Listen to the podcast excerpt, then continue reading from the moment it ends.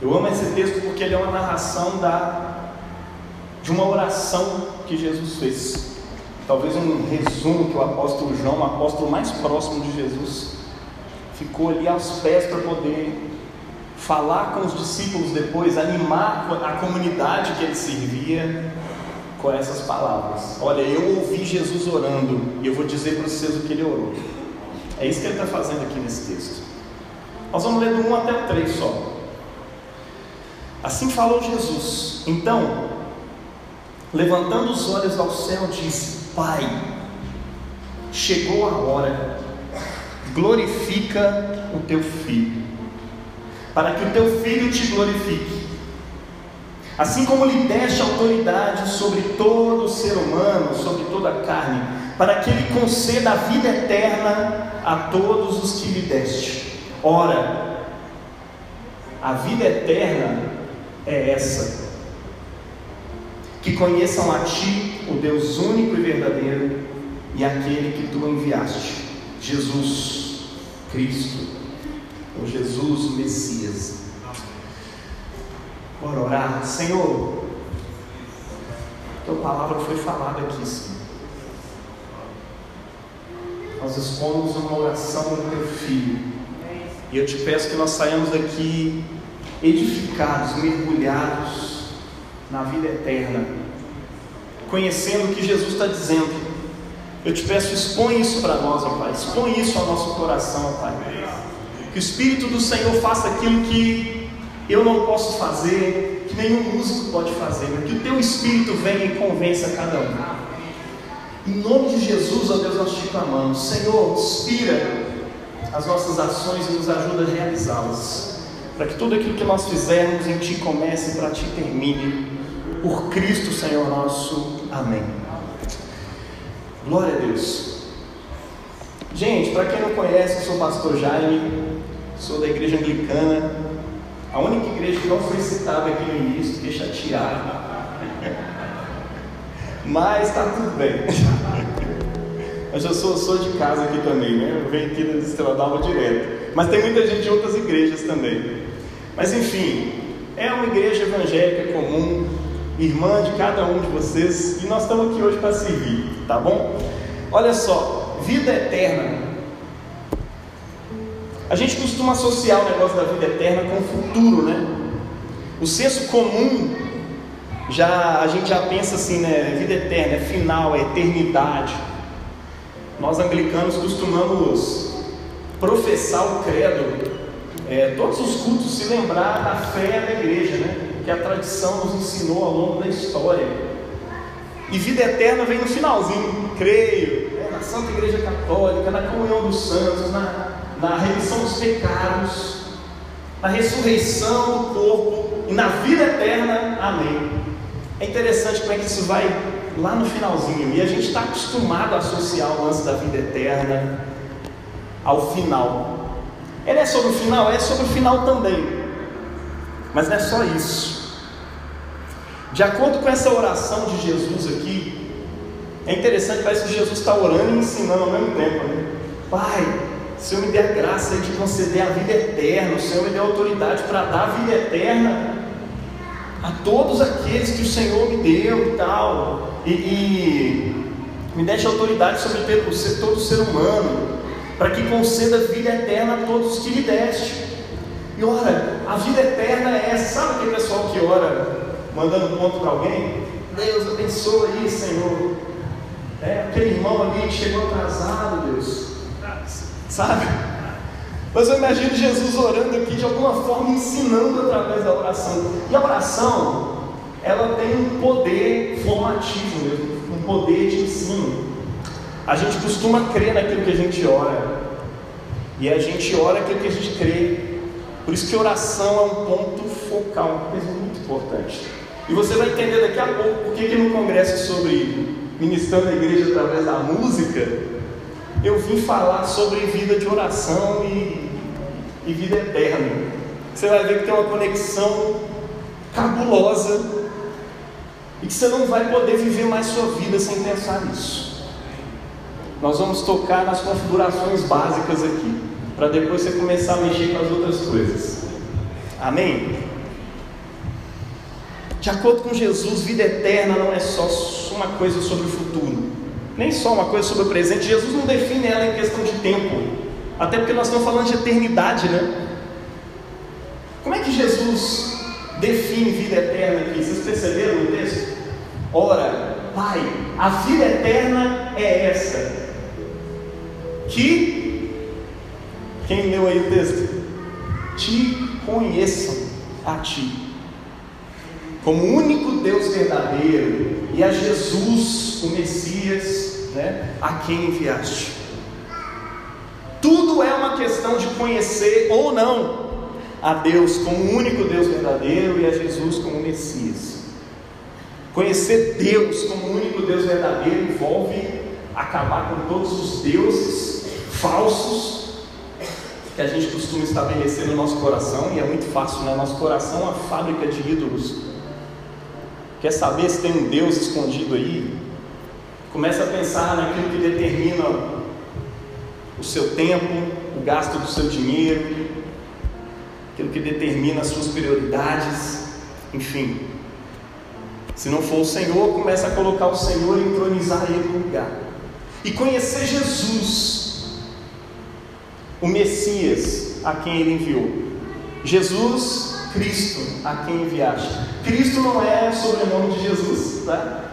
Então, alguns acham é Jesus Cristo, Jaime Sepulcro, não. Cristo é aquilo que Jesus é. E Jesus está se colocando aqui nessa oração numa narrativa mesmo, profética, lá dos profetas bíblicos. Ó, existe, o, o povo judeu entendia assim: ó, vai ter um dia que o próprio Deus do universo, o Criador, vai vir e vai governar esse mundo, ele vai reinar. O próprio Deus vai reinar. E aí as profecias eram tipo um monte de quebra-cabeças espalhado para lá e para cá. E às vezes você via numa profecia, olha, está falando sobre o reino de Deus. Ou seja, a chegada do, do reinado do Deus Todo-Poderoso. E ele falou de um tal do Messias. Daniel 7 fala de um tal de um filho do homem que sobe senta ao lado do ancião de dias, que é Deus, e recebe a adoração da humanidade. E você fica assim: caraca, tem um filho do homem ali. Então o povo de Israel começou a criar essa ideia: o Messias é aquele através de quem Deus vai reinar nesse mundo e receber a adoração de tudo e de todos. Então Jesus está dizendo: olha, a vida eterna é essa, Pai. Que eles te conheçam como o único Deus verdadeiro, de modo que não exista mais nenhum outro Deus no coração deles. E a Jesus, o Messias, ou seja, aquele filho do homem lá das profecias, aquele através do qual Deus reina. Vida eterna é sobre conhecer. E o que é conhecer, cara? Conhecer não é um movimento teórico apenas. Tem gente que acha que conhece Deus porque estudou teologia, ou porque fez um estudo bíblico, né? Conhecer coisas envolve tempo e relação com as coisas. Eu sou pedagogo e eu fico observando as crianças conhecendo coisas, né? Envolve relação com o objeto de conhecimento. Tem que encostar, tem que fuçar, tem que pegar, jogar no chão, quebra e vai aprendendo, enfim. É assim que a gente conhece o mundo, interagindo com ele, relacionando com o mundo, com o objeto, com as coisas. Conhecer as coisas envolve isso. Agora, conhecer pessoa é um pouco diferente disso. Envolve um tipo de relacionamento um pouco melhor. Você não conhece a pessoa fuçando para ver se ela funciona direito. Igual você conhece um celular, eu apertei aqui, deu aqui. Tá. Você não conhece uma pessoa do jeito que você conhece uma bola. Ou quando você testa uma geladeira nova para ver se ela tem aquela função de travar depois que você bate a porta assim, para poder resfriar tudo de novo. Pessoa você não conhece assim, não funciona direito. Não é assim. Pessoa, mais do que relação, envolve uma coisa chamada relacionamento. Conhecer pessoas envolve relacionamento. Alguns podem dizer que me conhecem. Se jogar meu nome no Google, ainda mais sepulcro, você não vai achar outro. Já é sepulcro, vai vir o escavador, vai vir o, o currículo Lattes, vai vir um monte de coisa lá. E aí você pode dizer, pô, conheço o Jaime agora. Só que não, quem me conhece bem é minha esposa. Ela sabe quem eu sou. Meus pais que conviveram comigo durante muitos e muitos anos na minha vida. Até eu me casar, muitos e muitos anos é ótimo, né? Então uns 20 e alguma coisa aí. Conhecer envolve relacionamento. Tem que relacionar para conhecer. Agora, e conhecer Deus? Porque Deus não é um objeto, né? Você sai fuçando e diz, ah, conheci. Ele não é uma coisa, uma filosofia. A Bíblia, que é a revelação de Deus, você já deve ter percebido que não é um instrumento muito fácil. Ela não se propõe a ser um manual de conhecimento de Deus. Ela não chega assim, ó, Deus é assim, assim, assado, e aí para se aproximar de Deus você faz assim, assim, assado. Não funciona assim. A Bíblia é carregada de história, vários gêneros literários, tem poesia, tem. Ela é a expressão de um relacionamento com Deus ao longo de uma história de mais de dois mil anos. Está entendendo? A Bíblia não é assim um manual de filosofia para a gente entender Deus. Ela é a história de Deus com o seu povo. E aí você conhece Ele por meio dessa história, dentro de um relacionamento, dentro de uma relação. Você cria uma relação com Jesus, não sei se você já percebeu isso, acompanhando os evangelhos. Eu adoro o evangelho de Marcos. Aí Jesus vai caminhando ali com os discípulos, cada dia eles vão conhecendo um pouco mais de Jesus, e eu fico me vendo ali no meio daquela galera, conhecendo Jesus um pouquinho mais cada dia. Um dia ele cura a sombra de Pedro, expulsa um demônio, o pessoal vai ampliando o conhecimento de quem é ele. É interessante que quando Jesus chega, a primeira coisa que ele fala é o quê? É chegado o tal do reinado de Deus. Ele fala desse jeito: é chegado o reino de Deus. Sabe quando é que o reino de Deus chegou? Quando Jesus apareceu. Ali passa a reinar. O reinado dele acabou de chegar. Nós entramos numa coisa chamada nas Escrituras de fim dos tempos. e nós estamos nesse fim dos tempos aí, faz alguns anos uns dois mil anos. E é o fim dos tempos. Jesus reina. Você crê nisso? Amém. Amém. Nós cremos nesse Jesus, o Rei dos Reis. Aleluia. Bom, mas e Deus? Como é que eu me relaciono com Ele? Ele é uma coisa, Ele é uma pessoa. Então envolve sim relacionamento. Mas não é uma pessoa qualquer. Deus é uma pessoa divina, é Deus. Então envolve um tipo peculiar de relacionamento. É uma relação solene. Uma relação que a gente se aproxima dela. Sabe quando você está na casa de alguém que você foi visitar a primeira vez? A pessoa fala que você sinta-se em casa. Mas mesmo assim você. Ah, eu estou em casa, mas eu. Poxa, não vou chegar aqui e pisar no sofá. Sabe? Eu não vou deixar o banheiro sujo. Eu não vou fazer qualquer coisa aqui dentro. Eu tenho uma relação de, de, de, de solenidade, de respeito ali dentro. E Deus nos deu a graça de estar na casa dele, de habitar num corpo que ele fez. Já parou para reparar? Você nem pediu para estar aqui nesse mundo, você não pediu para nascer, e ele te deu a graça de nascer. E ele te deu de presente uma família, ele te deu de presente uma sociedade, uma condição social, você encarar para você viver uma vida, para você se amadurecer. Tudo isso é graça de Deus derramada sobre nós.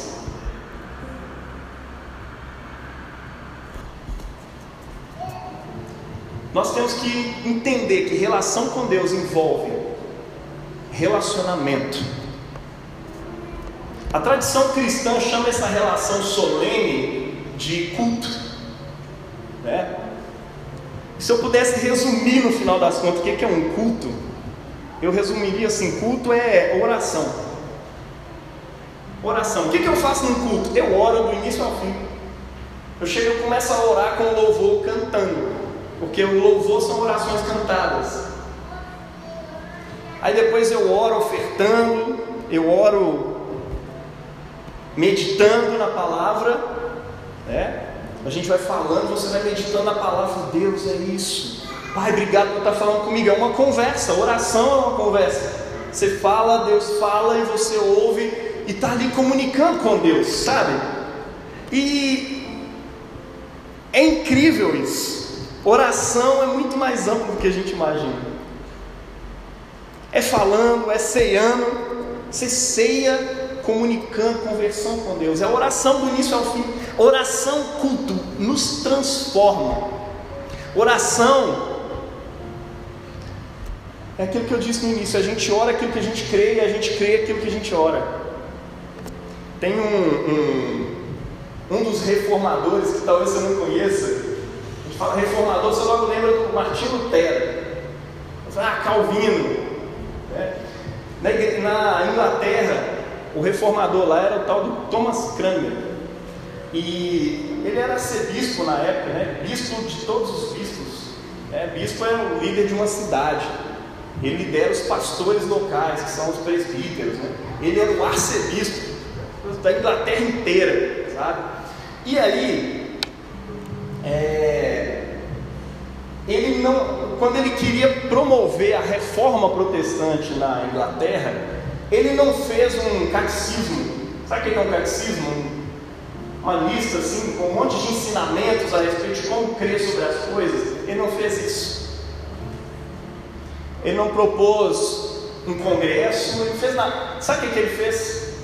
Um livro de oração.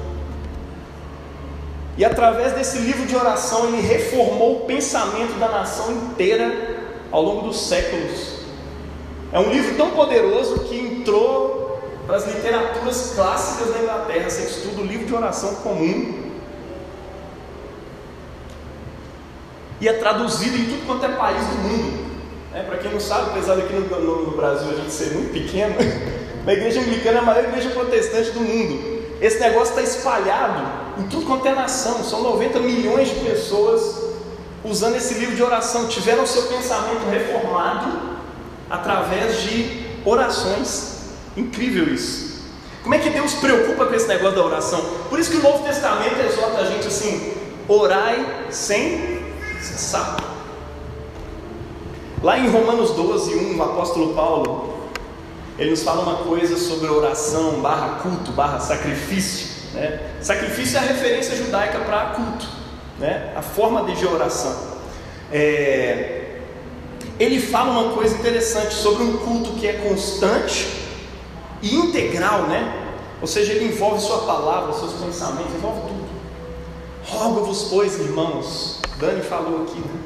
que vos apresenteis a Deus como sacrifício, ou seja, como um culto, como uma oração ambulante, constante. Apresentem-se a Deus como um sacrifício vivo, de modo santo e agradável a Deus, não aos ídolos desse mundo. Apresentem-se a Deus como sacrifício vivo, santo e agradável. Esse é o vosso culto, né? Algumas traduções vão dizer espiritual, outras vão falar racional. Para a proposta descrita do texto, dá na mesma. É isso. Isso é o culto. Apresentar o que a Deus? Se apresentar a Deus como um sacrifício. Ou seja, você é o culto. Você está entendendo? Você é uma oração. O que você faz no culto do início ao fim? Você ora. Oração, meu irmão, é um conceito que precisa ampliar na sua cabeça. A oração é mais amplo do que a gente imagina. É relacionamento constante com Deus. Oração é relacionamento. Tenha em mente aquilo que Jesus falou no início. Pai, a vida eterna é essa: que te conheçam a Ti, o único Deus verdadeiro. Conhecer só pode acontecer a partir de um relacionamento. Tá? Envolve mais que a sua mente, é a sua vida inteira no altar de Deus. É isso que a gente chama de vida de oração. Teresa Dávila, uma serva de Deus lá do século XVI, chamava isso de vida interior. Uma mulher que tinha uma vida interior incrível e vivia orando, experimentando coisas incríveis de Deus. Mas tá, e, o, e os momentos né, de oração? Meu momento devocional, ainda é que entra, porque tem gente que fala assim: ah, minha vida é um culto, então eu não preciso mais ficar orando, indo na igreja, minha vida já é o culto. E as pessoas esquecem que né, Deus que a gente adora é o Deus encarnado, é Jesus. Quando ele ressuscitou, ele deixou a continuidade da sua missão com uma igreja, que é o seu corpo. Se você acha que está com Jesus, sentar no corpo de Cristo não faz sentido nenhum, né? Tá, mas então, e esses momentos? Fazem algum sentido agora que a minha vida é um culto? Sim.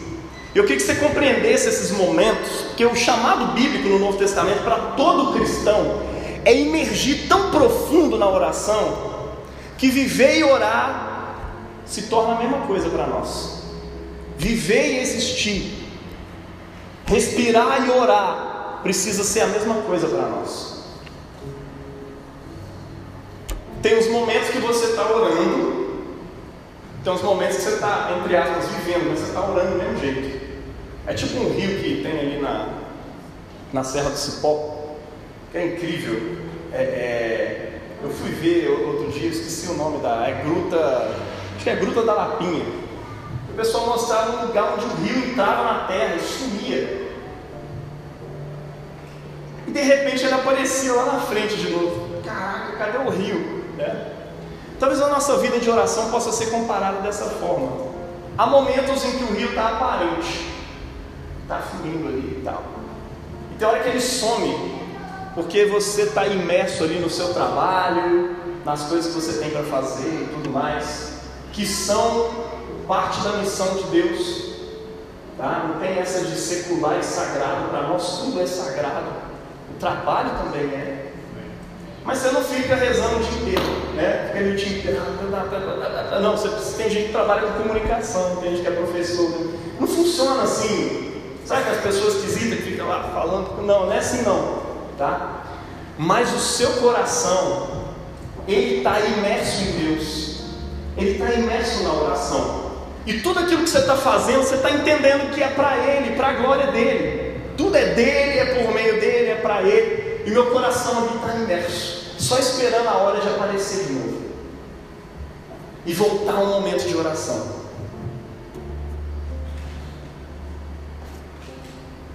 Meu momento devocional. Vou te perguntar, ministro de louvor, músico, você tem uma vida devocional assídua? Você investe na vida de oração? Oração, meditação na palavra. Você separa um momento do seu dia para isso? Sabe por quê, meu irmão? Vou falar um negócio. Se vida eterna é conhecer a Deus, e a gente só conhece a Deus no relacionamento com Ele relacionar com Deus, oração não é disciplina optativa, tá? Não tem como. Oração é coisa séria.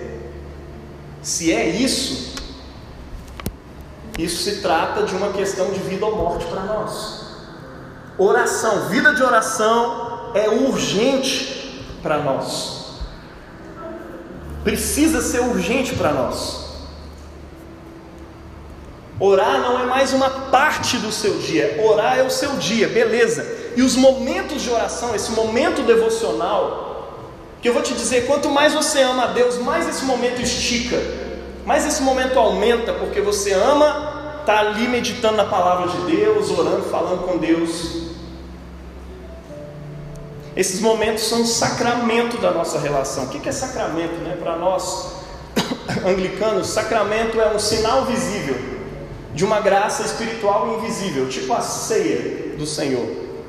É o sinal do sangue e do corpo de Cristo. Amém? Então, quando você enxerga a vida toda como um sacramento, você começa a ver que tudo é sinal de algo de Deus. E o momento da sua oração ela precisa ser um sacramento da sua relação com Deus. Eu tenho uma relação constante com Deus. Mas o sinal visível dessa relação acontece nesse momento em que eu estou investindo no meu relacionamento com Deus.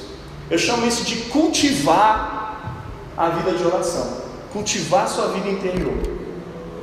Você tem feito isso? Esse momento de oração é o termômetro sua, do seu culto espiritual. Seu culto espiritual está rolando? Olha para o tempo que você gasta em oração. Não precisa você selecionar a partir daqui agora, ah, Deus, eu vou orar duas horas por dia também, só, só de raiva. Você vai chegar e não vai, não vai acontecer nada. Vai com calma, seja humilde até na hora de começar. Você não vai virar a Teresa Dávila do dia para a noite, não. Você precisa ir devagar. Você precisa desfrutar de Deus nos momentos de oração. Você precisa se relacionar. Nós estamos falando aqui de uma relação. Amém? Resumindo, enfim, vida eterna é sobre conhecer a Deus. Não há conhecimento de Deus sem relacionamento com Deus. E não há relacionamento com Deus sem oração. Por isso que é uma questão de vida ou morte. Oração é um meio privilegiado ensinado por Jesus para a gente cultivar uma relação pessoal com o Pai e com Ele mesmo no Espírito Santo. Tá, Jaime, por que você está falando essa coisa toda? Nós estamos no congresso de louvor e adoração. Talvez já esteja óbvio para alguns, né? Nós estamos falando aqui sobre ministrar a igreja através da música. Mas ministrar o que através da música? Tem gente que vai ser barulho de lata vazia. O que que eu estou ministrando através da música? Essa é a grande pergunta. Qual que é o conteúdo que eu estou ministrando? a Deus. Ou melhor, estou ministrando à igreja. Que conteúdo é esse que eu estou ministrando? Através da música. A gente precisa aperfeiçoar nossas técnicas, né? aprender como é que a gente lidera melhor o ministério de louvor. Gestão é uma coisa importante. Sem isso nada acontece. Aperfeiçoar a técnica. Quanto melhor toco a guitarra, baixo, Quanto mais excelência, eu estou expressando a excelência do reino de Deus, porque eu creio num Deus belo que criou a música, que criou a arte, e a beleza é uma expressão de Deus. A música é um sacramento da beleza de Deus.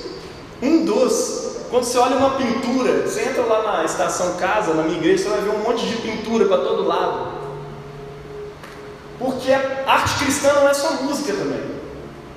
E você viaja naquelas pinturas. E você viaja na música. Você viaja em esculturas. Quanta arte não existe? Essa arte existe para a glória de Deus. Ela é um sinal visível da beleza de um Deus invisível. Esse Deus invisível que se revelou esse Deus invisível que a gente crê é um Deus que se revela, ele ama se revelar, ele expressa a sua glória. O Salmo capítulo 104 é incrível, ele fala que Deus se veste do universo como uma veste. E fala assim: sai o leão para procurar sua presa, e sai o homem para o trabalho, para o seu encargo até a tarde, Quão diversas são as tuas obras, ó Senhor. Obras, peraí, não é o trabalho do homem, sim, até o seu trabalho cultural, aquilo que você faz na vida. Talvez com programação, talvez com limpeza, talvez como um construtor, enfim, ou como cantor. Olha só, tudo isso é a veste de um Deus que está se revelando, a beleza dele está sendo expressa no mundo. Deus ama se revelar e Ele gosta de usar você para se revelar. E revelar o que? A beleza. Expresse bem. Um bom solo de guitarra expressa a beleza de Deus. Um bom solo da bateria expressa a beleza de Deus. A gente fala, ah, vou cantar, mas é para Jesus mesmo, então não faz tanto sentido assim ficar me aperfeiçoando. Não, pelo contrário. Você precisa sim se aperfeiçoar mais, aprender mais, melhorar mais. É claro que louvor não é só sobre isso, e nós estamos tratando aqui de coisas mais profundas, mas tudo isso é importante, amém? Beleza, eu preciso me aperfeiçoar nessas coisas, mas de onde que isso procede? E para onde que isso está indo, né? De onde que isso vem, para onde que isso vai, afinal de contas? É sobre isso que a gente está falando aqui hoje. Sinceramente, para quem que você canta? Para Deus, lógico. Sim, mas o que é o seu louvor afinal?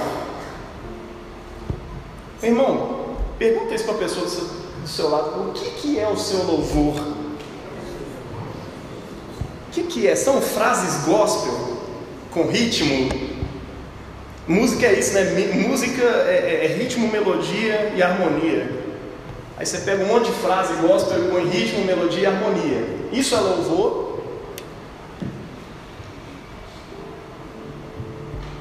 Ou talvez uma reflexão séria, né?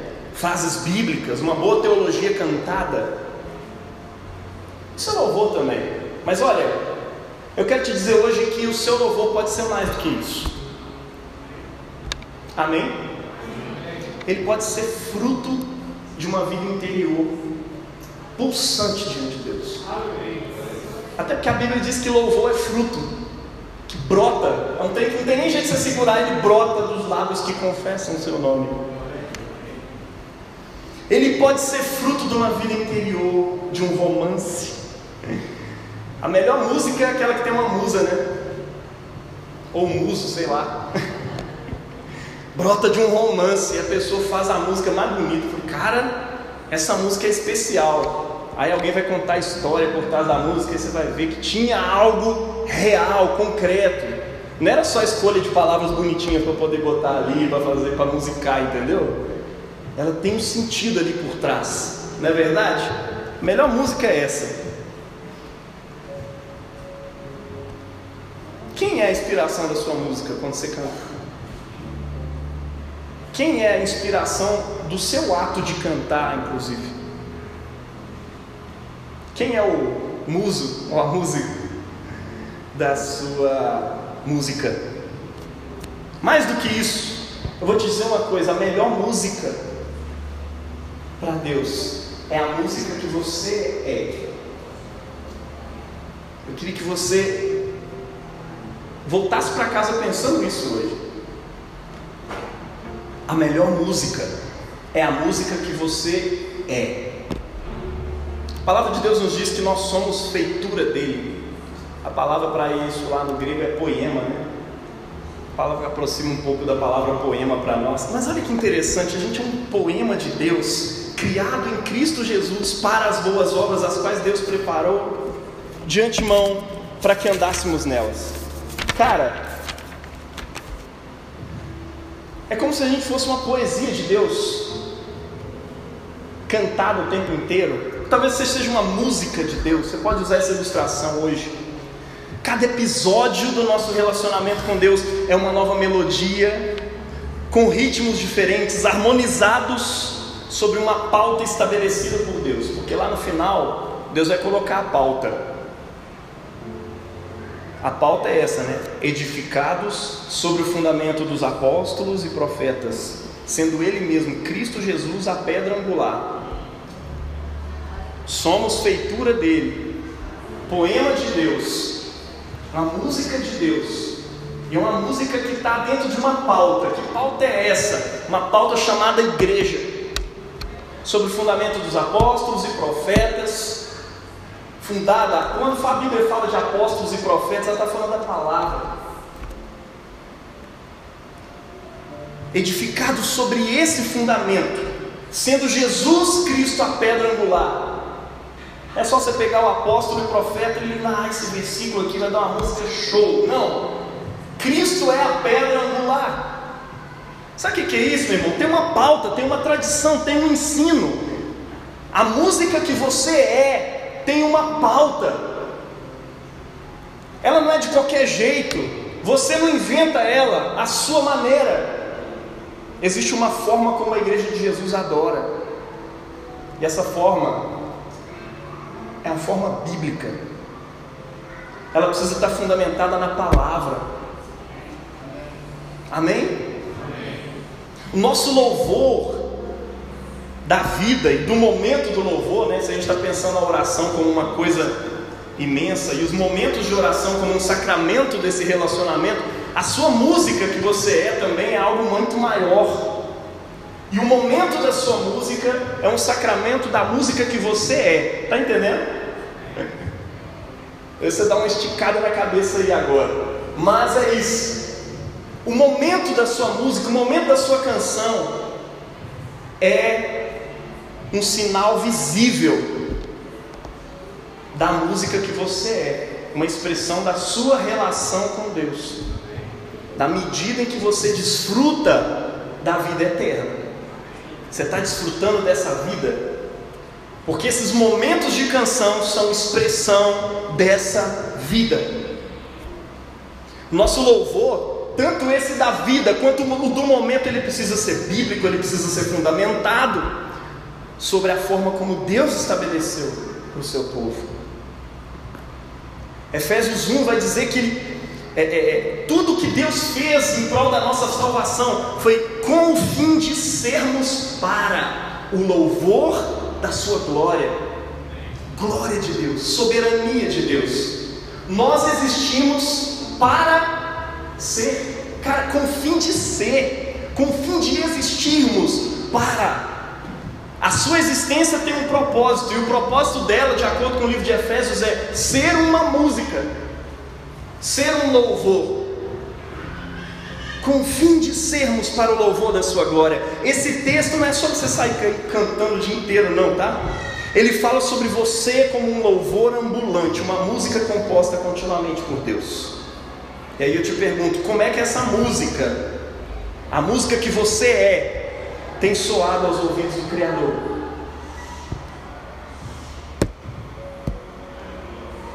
Foi ministrado isso aqui durante o louvor também.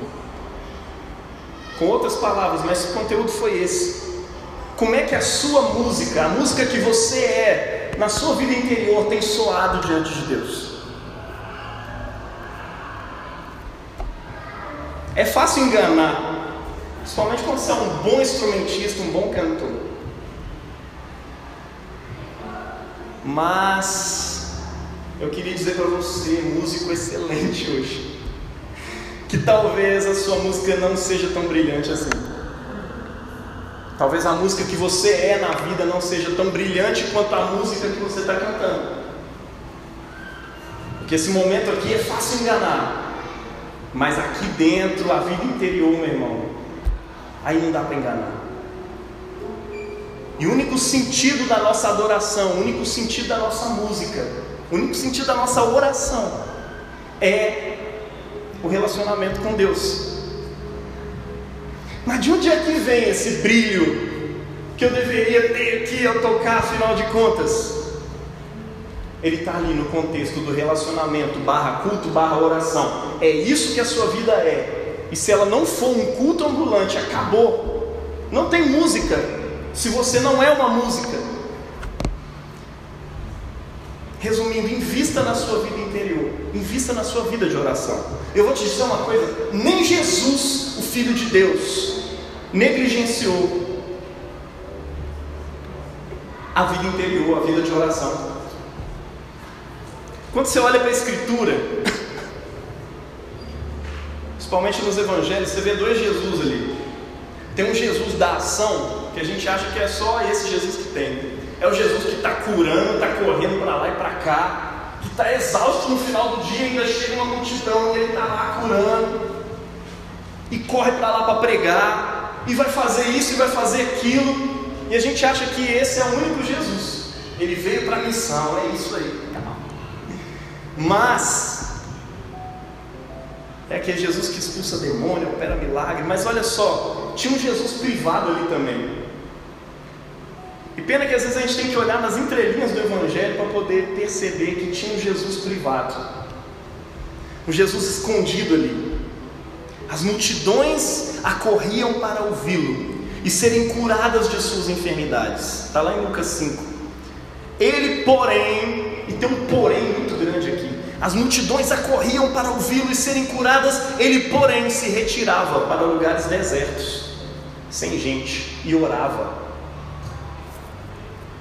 Às vezes a gente pega uns versículos assim e vai, Jesus. Jesus não queria se deixar sobrecarregar com o trabalho. Para nós que trabalhamos na igreja, isso também é importante. A gente trabalha servindo na igreja e a gente acha que tem que estar lá o tempo todo também. E a gente esquece que a vida interior tem que ser cultivada. A vida de oração da gente também tem que ser cultivada, né? Jesus, o Filho de Deus, curando gente, ele parava, ele barrava as multidões. Tem um porém de todo tamanho aqui, mesmo com a sua missão de vida. Marcos 1,13 diz o seguinte: E levantando-se de manhã muito cedo, fazendo-se ainda escuro, saiu e foi para um lugar deserto. E o lugar deserto para Jesus é, é, Você vê isso recorrentemente. Jesus gosta de caçar um lugar deserto. O que, é um lugar deserto? Tem gente que acha que deserto é areia, né? Não, lugar deserto é um lugar que não tem gente mesmo. Solitude. Isso é uma disciplina espiritual importante. E para Jesus também era. Ministro de louvor, nem Jesus negligenciava a prática da oração. É ali que se cultiva a vida interior, é ali que se cultiva a vida eterna. É ali que você entende que você é filho de Deus. E pode passar 40 dias sendo tentado pelo diabo no deserto, dizendo: Se tu és o filho de Deus mesmo, faz isso. Mas se tu és o filho de Deus, faz aquilo. Jesus está sendo tentado em cima daquilo que ele é. Você está sendo tentado sobre a sua identidade? Cultiva a vida interior, cultiva a sua vida de oração. Você vai começar a entender quem você é em Cristo Jesus. Mateus 14, 23. E despedida a multidão, subiu ao monte para orar à parte. E chegada a tarde, é interessante que esse versículo aqui ele despede os discípulos primeiro. Gente, atravessa o rio, vai embora. Aí depois ele vai na multidão e despede a multidão também. Você acha que ele está querendo ter um tempo com a multidão? Não. Ele quer um tempo ficar sozinho. Aí ele sobe no monte para orar à parte. Chegada a tarde, estava ele ali só. A tarde chegou. Ou seja, ele foi antes da tarde, ele subiu no monte para orar. Já tinha despedido a multidão e os discípulos. A Bíblia diz que no final da tarde umas ondas começaram a açoitar o mar a açoitar o barco que os discípulos estavam. E a Bíblia diz que Jesus ficou lá no monte até três horas da manhã. Tem demanda. As ondas estão lá açoitando o barco e Jesus está orando. Depois ele vai aparecer lindamente caminhando sobre as águas, vai fazer Pedro andar sobre as águas, mas olha, eu queria que você atentasse para isso. Às vezes parece que tem muita demanda mas Deus está querendo que você pare e cultive a sua vida de oração. Nem Jesus saiu correndo para atender as demandas assim, só porque tinha demanda, porque a demanda para a gente é justificativa, né? Não, eu tenho justificativa, Deus. O Senhor vai entender. Eu espero que outro dia o Senhor me dê mais tempo aí para orar, como se a culpa fosse dele e você não está cultivando essa vida de oração, entendeu?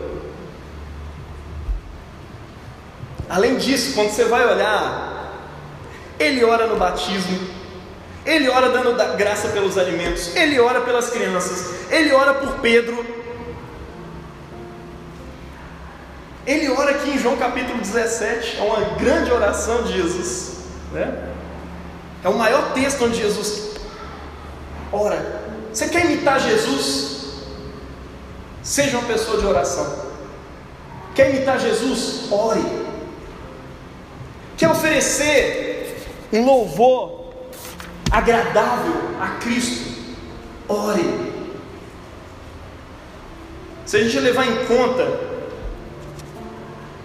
os 30 anos de silêncio e oração e trabalho em Nazaré, talvez essa imagem que a gente tem de Jesus, da ação, começa a passar um pouco, né? E dá lugar a essa ideia do Jesus, a, a, a essa visão de um Cristo contemplativo, um Cristo que ora. Jesus não era o cara que ficava ali ocupado o tempo inteiro e tirava um tempinho para orar. Não, Jesus era o cara que orava o tempo inteiro. E às vezes ele saía para poder expulsar demônios no poder do Espírito Santo. Nós saímos para fazer tudo que a gente faz no poder do Espírito Santo. Mas às vezes a gente nem conhece tal do Espírito Santo e não tem relacionamento com Ele. A oração, meu irmão, é o tecido que conecta a vida de Jesus. É uma atmosfera na qual tudo estava imerso na vida de oração. Oração não é disciplina optativa para mim e para você. Nós precisamos gastar tempo no nosso relacionamento com Deus. Algumas dicas importantes, meu irmão. Oração leva tempo. Relacionamento leva tempo. Um relacionamento maduro leva tempo a se desenvolver. Você não casou do dia para a noite, não. Precisou ter um tempo de relação para aquilo ali se tornar algo maduro. E tempo de qualidade, não é só tempo. É tempo de qualidade. Gaste tempo. Olha só, as coisas importantes na sua vida envolvem agenda. Quando uma coisa importante envolve agenda, eu lembro que na pandemia eu ficava o dia inteiro junto com a Priscila. Aí um dia ela foi reclamar que a gente não estava tendo muito tempo junto. Eu falei, amor, nós ficamos o dia inteiro junto aqui, trabalhando. Ela falou, pois é, o problema é esse. Não é um tempo de qualidade. Você está comigo, mas. Sabe? Relacionamento não tem a ver só com presença, não. Deus está em todo lugar e Ele está o tempo todo perto de você. Mas se você não está com a sua mente nele, conectado no momento da relação com Ele, qual o sentido? Você não está desfrutando da vida eterna. Está entendendo? Eu tenho um casamento com a minha esposa, eu não estava desfrutando dele. Eu sei que eu tenho meu momento de trabalhar, mas eu tinha que ter separado tempo de qualidade com ela. Isso é importante para ela e é importante para mim também. Está entendendo? Tempo de qualidade. Aí eu comecei a perceber que dentro do meu próprio casamento eu tinha que colocar na agenda as coisas importantes. Sabe por quê? Porque senão vem uma demanda atrás da outra, tá cheio de coisa para fazer, e aí eu vou virar para minha esposa e dizer: meu amor, é, você vai entender porque está cheio de coisa aqui para fazer, não vai ter jeito da gente ter um momento hoje. E com Deus, mais ainda. Eu quero que você saia daqui hoje colocando seu celular para despertar pelo menos umas três vezes por dia para você orar agradecer a Deus pela manhã, meditar na palavra. Oração não é só chegar a Deus, obrigado por essa noite, dá um bom dia aí, é nós, amém. Não é assim que funciona. Numa conversa, num relacionamento, você fala em ouvido, você tem comunhão, você precisa disso com Deus também. Deixe Deus falar com você também. Por isso que a gente chama esse momento de devocional é um momento de devoção, eu estou devoto a Ele, eu deixei tudo de lado para estar com Ele. E esse momento nos cura. Sabe por quê? Essa vida interior que vai fluir quando eu estiver trabalhando é resultado dessa vida de oração que eu estou levando ali. E uma coisa vai alimentando a outra. Chega de ficar no marasmo de ficar parado. A sua vida de oração precisa fluir, meu irmão. Você precisa conhecer mais a palavra de Deus. Conhecer mais a Deus que se revela, para que Ele possa se revelar através de você. Para que você seja uma música pautada diante dele. Amém? Como é que anda seu culto? Que você inclinasse sua cabeça e orasse nesse momento a respeito disso. Como é que está o seu culto? Está ausente? Está frequente? Está desordenado, às vezes está precisando de uma organização, está frio, está fervoroso, ou está paranoico. Você tem uma relação com Deus que parece uma paranoia.